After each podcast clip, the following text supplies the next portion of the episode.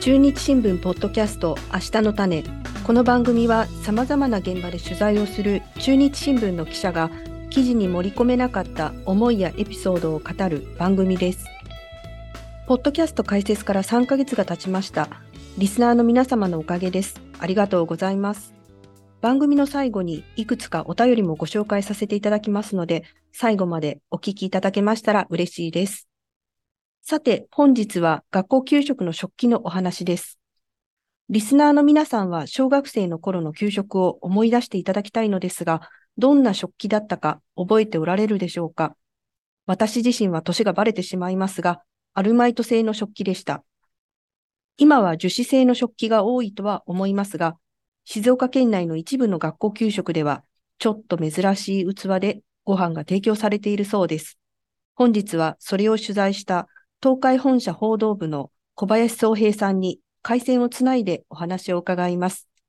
小林さん、よろしくお願いします。よろしくお願いします。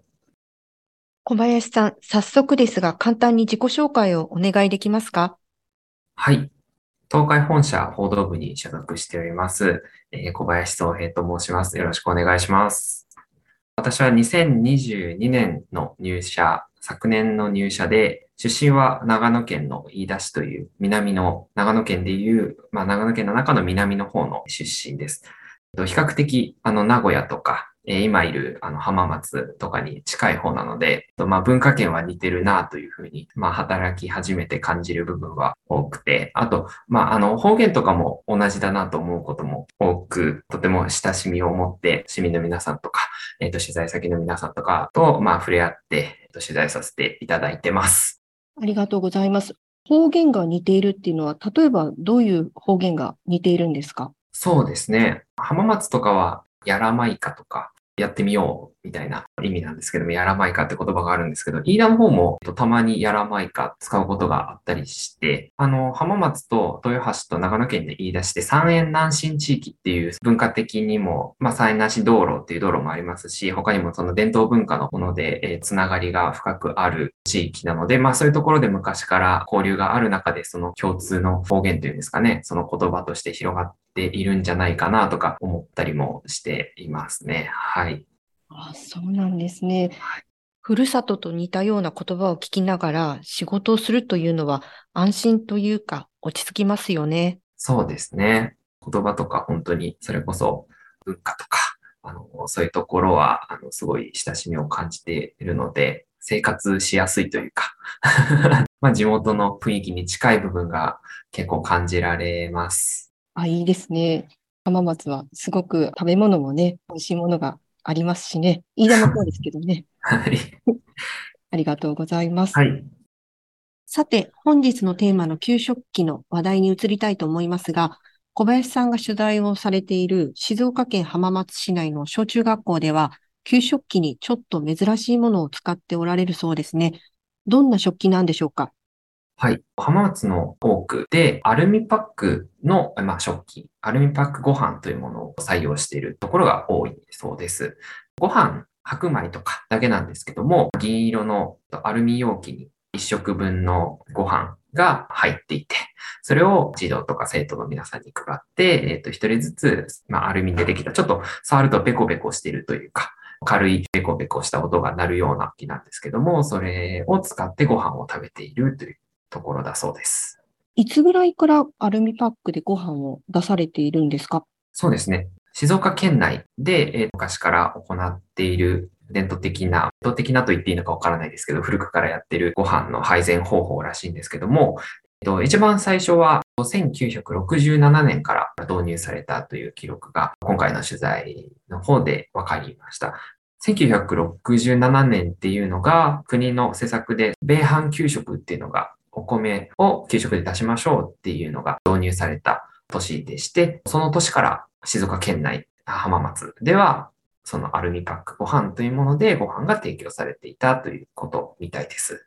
なぜ今回食器のことについて取材をすることになったんでしょうか？これは取材を始めたのは7月9月ぐらいだっったと思うんですけども、ちょうど私がその浜松に配属になって、初めての取材現場に出るっていう何もわからないまま取材みたいなものをさせていただいていたんですけども、まあ、そんな時にユースクみんなの取材班の担当している上司の方から、これやってみなよっていうふうに、いつのメールをちょっと私の方にいただいて、で、そこにアルミパックご飯について調べてくださいっていう内容のメールをいただいたので、まあそこから調べるようになりました。このメールはいつぐらいに届いたものだったんでしょうか？実はですね、えっ、ー、と、結構昔のもので、えっ、ー、と、2019年の11月にメールをいただいたもので、ずっとそのユースクの、まあ、メールとして、まあ、ストックされていたものをあのやってみなよというふうに 送っていただいたっていう感じですね。3年も読者の方からのお便りを寝かせるという、なかなか忙しかったんでしょうかね。上司の方もね。そうですね。おそらく面白い話題だなと思いつつも、忙しかったんだろうなというふうに思いますけど、回していただくときに、たくさん皆さんからいただいたっていうのがいっぱいあって、その中から私が興味があるというか、これ面白そうだなっていうところを一つ選ばせてもらったっていうもの、系もあるので、はい。なので、まあ、たくさんのストックの中から選んだ、面白そうだなと思って選んだ一つが、そのアルミパックご飯の謎という、まあ、テーマだったところですね。お便りをいただいた読者の方はびっくりされた？んじゃないですかそうですね。最初メールでやり取りをしていたんですけども、反応としてはまあ3年も経って忘れていましたと いう、ずっと前のことなんて忘れてましたっていうのがまあ率直な感想だったんですけど、当時のことをあのなかなか思い出せないって言いつつも頑張ってあのその読者の方も思い出していただいて、その方はその浜松の方だったんですけども、自分の昔話だったりとか、あとまあ友人、浜松市出身じゃない友人に聞いた話だとかも、まあ、話してくれて、で、まあそういう中で、さらにアルミパックについてのその興味みたいなものは取材していく中ですごくあの自分の中で大きくなっていきました。読者の方もすごい方でよかったですね。はい、本当です。よかったです。はい。先ほど小林さんからもお話がありましたが、中日新聞では読者の方からの質問や疑問に答えて深掘りして取材をするユースクープ、通称ユースクというコーナーがあります。こちらには読者の方から日々たくさんのご依頼があり、記者が順次取材を進めておりますが、なかなか手が回っていない場合もあります。それでも一生懸命に取材をさせていただいておりますので、読者の皆様、リスナーの皆様、これに懲りずに情報をお寄せいただけましたら幸いです。それで、小林さん、どうして給食器にアルミパックを使っているんでしょうか？これ、あの、1967年に、まあ、米飯給食が導入されて、まあ、ご飯の給食が出されるようになったんですけど、それまではずっとパンがメイン、主食といったらパンっていうところだったので、アルミパックご飯を出すと、出すに至るまでには、他の容器で静岡県内で出していたっていうところはほとんどないっていう形になります。アルミパックご飯がまあ採用されたのは、先ほどもお話した1967年にそのお米のご飯が提供するよっていう国の施策で始まったのに合わせて、どうやってお米を学校に提供することができるかっていうのを教育委員会だったりとか、今までパンを作っていた工場、会社、製造会社、会社みたいなところで、え、ー、と、話し合いを進めていたようです。やっぱりパン屋さんとしては、今まで学校給食のパンとして自分たちで作ってパンを出していたので、利益っていうものが、なくなってしまうと、会社が立ち行かなくなってしまうというか、倒産してしまう会社も多いんじゃないかなっていう危機感が、まずパン会社にはあったりして、教育委員会とか行政の方は、新たにその食器を用意するとか、えっ、ー、と、そういうところは、その行政の仕事としてやらなきゃいけないので、そういうところでご飯を装う器を用意するのが、まあ、お金がかかり、準備するのにも大変なんじゃないかなっていうところもあって、どうにかして新たな食器を使わないで、ご飯をスムーズに供給できるというか、提供できる方法を探っていたっていうのが、まずその前提であるみたいです。えっ、ー、と、その中でやっぱりパン製造会社の皆さんにその仕事をなくさないようにというか、仕事がなくならないようにどうにかしてもらって、考えてもらって、器なしで、で、さらにパン工場で炊けるようなご飯の方法ないですかっていうふうな委託が、まあ、パン工場の方にあったっていうところがアルミパックの始まりで、で、その中でいろいろな研究とか話し合いなどを通じて、最初は、あの、それこそアルマイトの食器を使ったご飯っていうのを考えたらしくて、クラス分のご飯をアルマイトの食感っていうんですかね、あの、缶に、えー、と入れて、お水入れて、で、パン窯で焼くっていう、そういうのを試してみたみたいなんですけども、やはりそれだとその、市が求めていた新たな食器を作らないでも提供できるっていうのに反してしまうというか、それが叶わない状況になってしまったりだとか、あとはその、アルミパックご飯がまあ、なぜアルミパクご飯が始まったのかっていうところだと思うんですけども、1967年に米飯給食、お米の、えー、が主食として出される給食が始まって、まあ、それに合わせてスムーズにどうにかそのご飯をえー、小中学校で提供できないかっていう話し合いが、その行政とか、まあ、教育委員会とか、今まで主食を提供していたパン工場の中で話し合いが行われた。っていうところがまず前提にあるんですけども、1967年以前はパンが主食として出されていたので、まあ、パン工場、ご飯、米飯給食になると、パン工場のパンを作る、まあ、機会が減ってしまうと、そうすると、そのパン工場のパン会社の、その、利益っていうものも減ってしまうっていうところがまず一つあるのと、行政側としては、新たにそのご飯を装う食器を用意しないといけない。食器を作るお金だったりとか準備するお金っていうのがかかってしまって、まあどうにかしてそのコストをあの安く抑える方法はないかなというところで考えて、えっと、今までパン製造会社、パン工場で作っていたパンと同じような形でパン工場で炊飯ができないかなというふうなことを考えて、行政がパン工場にその委託したっていう、炊飯を委託したっていうところが最初だそうです。えー、そこからみんな一丸となってどうにか炊飯ができる方法はないかというところを考えて、今あるパン窯、パンを焼いてた窯でご飯を炊けないかっていうところをいろいろ考えていったところ、まず最初にそのアルマイトを使った炊飯を考えたそうです。アルマイトを使った炊飯っていうのは、そのアルマイトってちょっと硬いアルミを加工したものだと思うんですけども、それに水とご飯を入れて、それはクラス分のご飯を入れて大きな缶でパン窯で炊いてみたと。そしたらまあ、ご飯は炊けたんですけども、え炊けたご飯を、それをまあ、一人分、生徒児童一人ずつに配膳する器がやっぱ必要になってしまって、それだと今まで行政が求めていた新たな食器を作らないでも済むような方法、コストを抑える方法っていうのに、まあ、合致しないというところがあり、アルマイトは難しいのかなっていうふうな結論に至ったそうです。さらに、まあ、アルマイトでその一食分と生徒一人ずつのお米えっと、一食分のお米をアルマイト容器に入れて、お米を炊くっていう方法を研究を重ねてってやってみたらしいんですけども、よく考えると、食べ終わった後にアルマイトっていうのは使い回しをができる食器なので、それを洗う人たちが必要になると、それをパン工場で洗浄までやるってなると、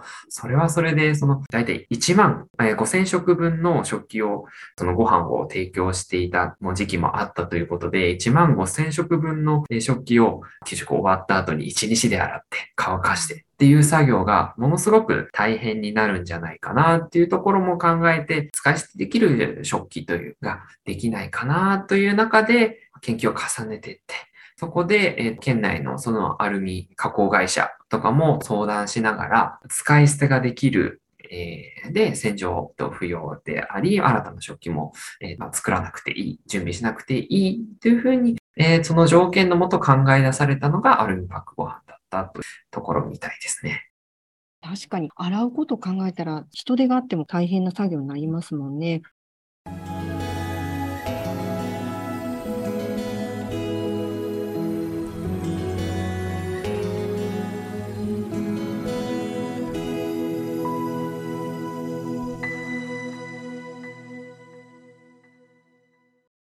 そうですね。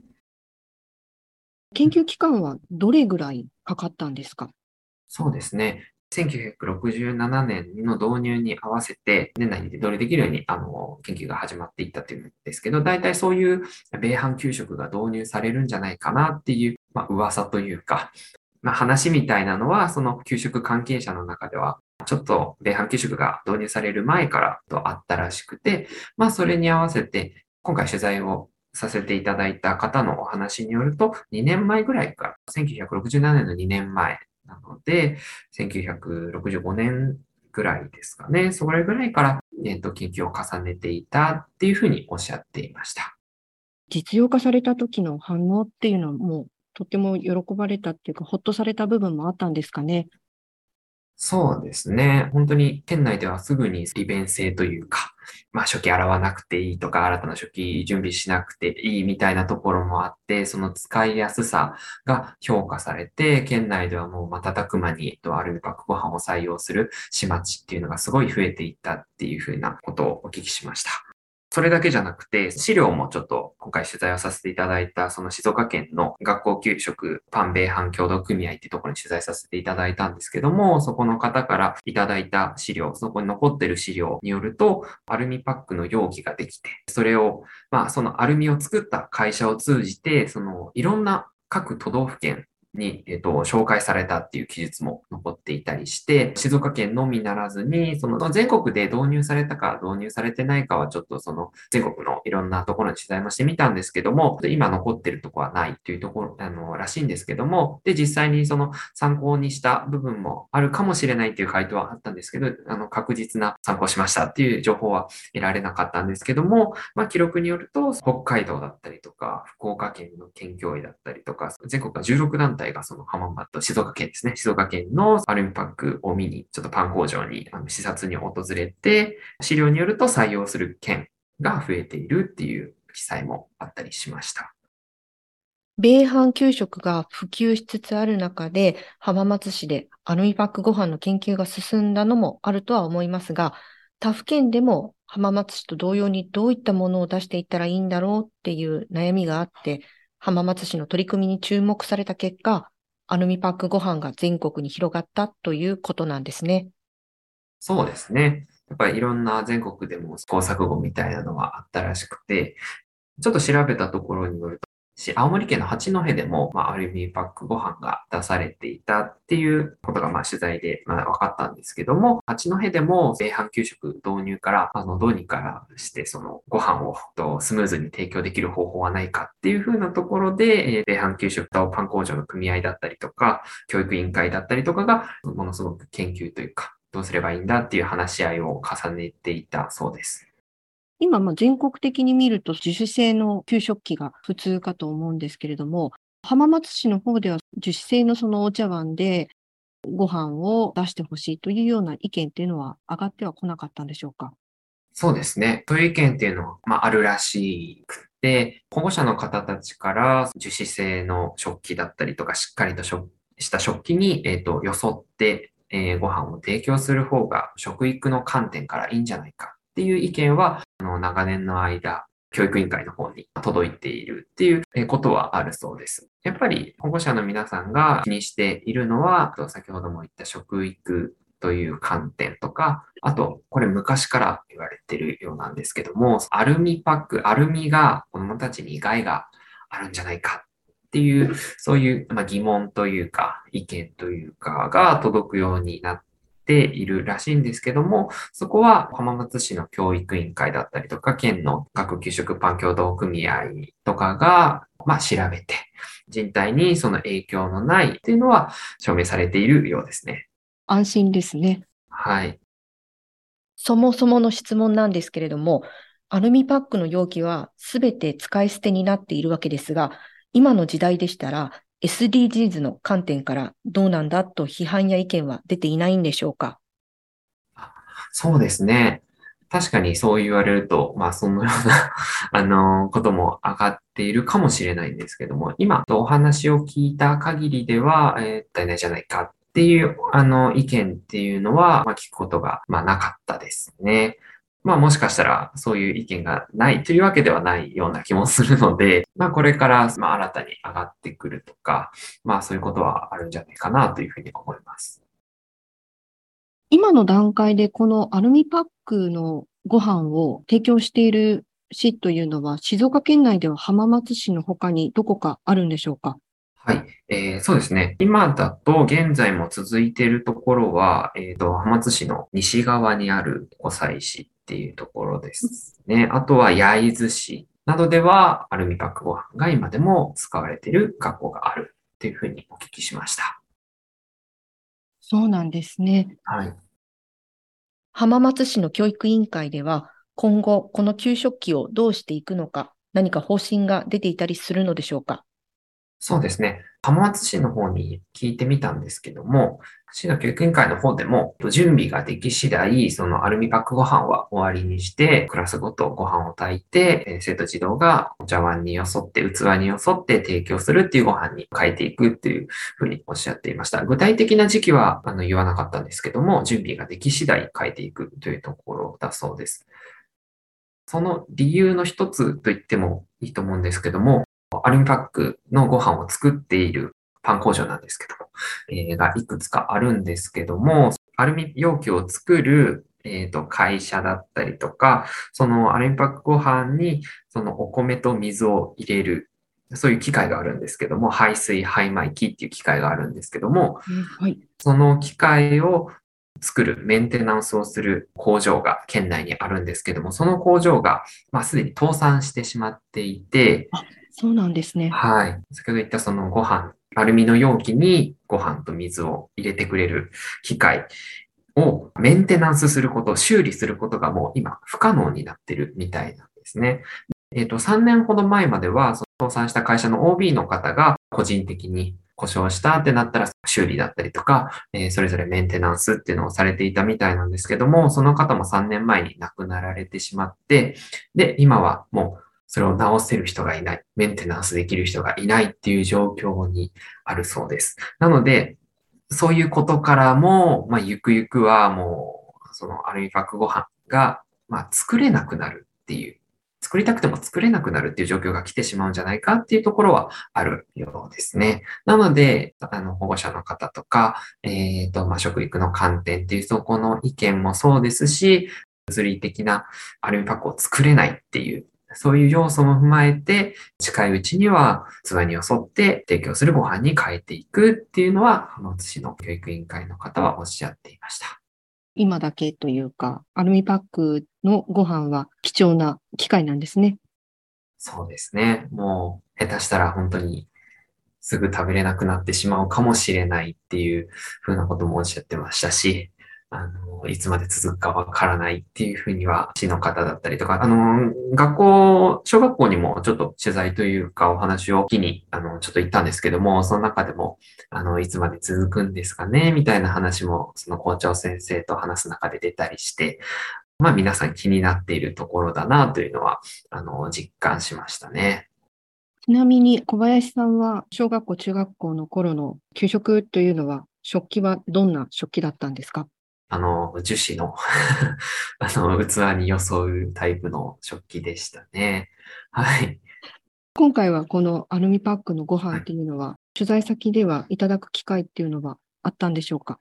実はですね、あの、食べることはなかったんです。あ、そうなんですね。あの、見ることははい、見ることはというか、その写真とか撮らせていただいたりとか、その実際にその浜松市内の小学校に伺って、児童たちがあの食べている様子を写真で撮らせていただいたりとか、させていただいたんですけども、まあ、いただく、あの、ちょうどまあ、数も限りがあったりするので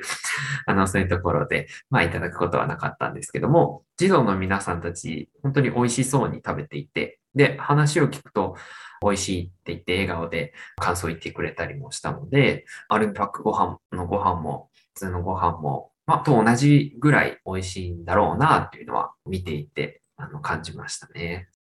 私もどんなご飯なのか食べてみたくなります。そうですね。今はその白米だけじゃなくて、やっぱ長年の提供する間で、やっぱ白米だけじゃ寂しいんじゃないかっっていうあの声も上がったらしくて、いろんなご飯をちょっとあの研究というかっていたみたいで、えっ、と、今だと、あの、ちょっと醤油で、あの、味付けした炊き込みご飯とか、えっ、と、ピラフみたいな味付けをしたご飯みたいなのもたまに出るそうで、そういうところも子供たち、児童の皆さんは楽しみだっていうふうにそれが美味しくて、とても好きですみたいなお話もしていただいたので、そういうところは子供たちの楽しみの一つになっているそうです。楽しみですね、子供さんたちにとったらね。そうですね。やっぱりなんか小学生とか一番楽しみなのが給食っていうそうですね。も、まあ、私の小学生時代を振り返るとあったのかなと思い出したりもするので、そういう中でなんか面白い美味しいご飯が出てくるとすごく楽しいんだろうなっていうふうに、昔を思い出しながら取材してました。楽しい取材でしたね。そうですね。はい。小林さんは今、今回のユースクのように読者からの質問に答えて取材をしたり、町種を取材する機会が多いとは思いますが、将来はどんなことを取材していきたい、どんな記者になりたいとか、目標はありますでしょうか？そうですね。あのやっぱり皆さんが知らないことだと、今回ももちろんそうなんですけども、やはりなんか皆さんが気になってることとか、まあ、これどうしてなんだろうっていうのを、えっ、ー、と、調べて、えっ、ー、と、皆さんにえー、こういうことが取材で分かりましたよって伝えていく楽しさっていうのは今回すごく分かったというか実感したので、こういうあの取材もたくさんしたいなと思いましたし、今までその町種とか、浜松市民の皆さんとかとそのお話をさせていただいて、その中で、まあ、いろんな活動をされている方だったりとか、社会を少しでも良くしようと活動されている方がもうたくさんいるっていうことを、そのこの仕事をあのし始めてから知ったので、えっと、今の気持ちとしてはやはりそういう社会を良くしようと頑張っている人とか、なんか社会の一員として決意だったりとか、強い気持ちを持っていろんなあの活動をされている皆さんを多くの人に知ってもらえるような記事を書きたいなっていうのが今の私のやりたいことですかね。番組を聞いてくださった読者の方、リスナーの方も、これから小林さんにいろいろと情報を提供してくださるかもしれませんね。ね、そうしていただけると ありがたいですね。声をかけていただければ、すぐにお話を聞き聞きたいと思います。そうですね。今回お話を伺いました小林さんの記事は、中日新聞ウェブから見ていただくことができます。小林さんは普段浜松市内で取材をしておりますので、静岡県内にお住まいの方がおられましたら、小林さんはじめ東海本社報道部の方へどしどし取材依頼などお寄せください。小林さんへの応援メッセージも受け付けておりますので、よろしくお願いいたします。本日は東海本社報道部の小林宗平さんに静岡県内の一部の学校給食で使われている食器についてお話を伺いました。小林さん、ありがとうございました。ありがとうございました。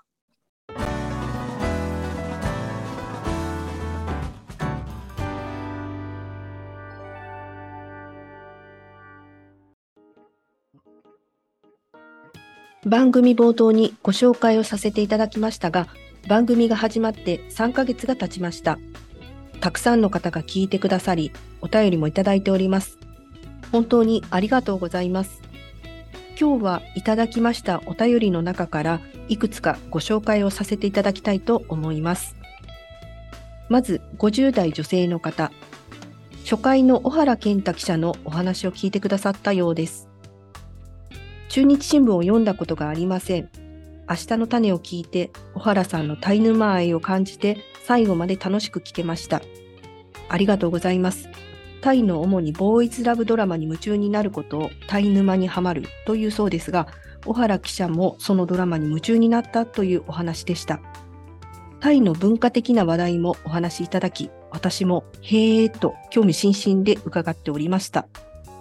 まだお聞きになっておられない方はぜひ一度お聞きいただけますと嬉しいです。タイ沼にどっぷりハマってしまうかもしれません。次は40代男性ケリーさんからです。初めてお便りします。他の新聞社がポッドキャストを配信しているのに中日新聞は配信しないのかなと以前から思っていました。先日、紙面で配信を始めたことを知って早速購読しました。ローカルな話題がいくつも出てきて、馴染みある地名などに興味がそそられ、親しみを感じます。これからの配信も期待します。ありがとうございます。ポッドキャストを開設している新聞社は、ここ数年増えていますよね。心待ちにしていただいていたようで嬉しいです。まだ配信番組数が少ないんですけれども、皆さんと共にこれからも楽しい番組が作れたらいいなと思っています。次は60代女性の方。前回までのドラゴンズのネオ・アキラ選手の話題を聞いてくださったようです。ネオくんが入団して以来、その野球人生を応援してきたため、すごく嬉しい企画でした。別の60代女性の方。中日新聞社の記者の方が当時のネオ選手から感じた気持ちをここまでダイレクトに語られたことに驚いた気持ち、嬉しい気持ちと同時に記者の方の身を案じました。ネオ選手の歯切れが悪かったのは仕事とはいえ自分の人生を他人に変えられてしまう戸惑いと全てを語ることの影響を考えてのことと想像します。ソフトボールでインハイを経験したものとしてチャンスに強くプレーに美しさを感じる野手ネオ・アキラ選手の姿をもう一度見てみたいものです。ありがとうございます。他にもネオ選手を応援するメッセージもたくさんお寄せいただきました。本当にありがとうございました。ネオ選手、頑張っていただきたいですよね。一緒に応援していきましょう。番組では皆様からのご意見、ご感想をお待ちしております。ツイッターやお便りフォームで受け付けておりますので、どしどしお寄せください。リスナーの皆さんと共に楽しい番組を作っていけたら嬉しいです。よろしくお願いします。それでは次回お耳にかかりましょう。お相手は中日新聞の浅井博美でした。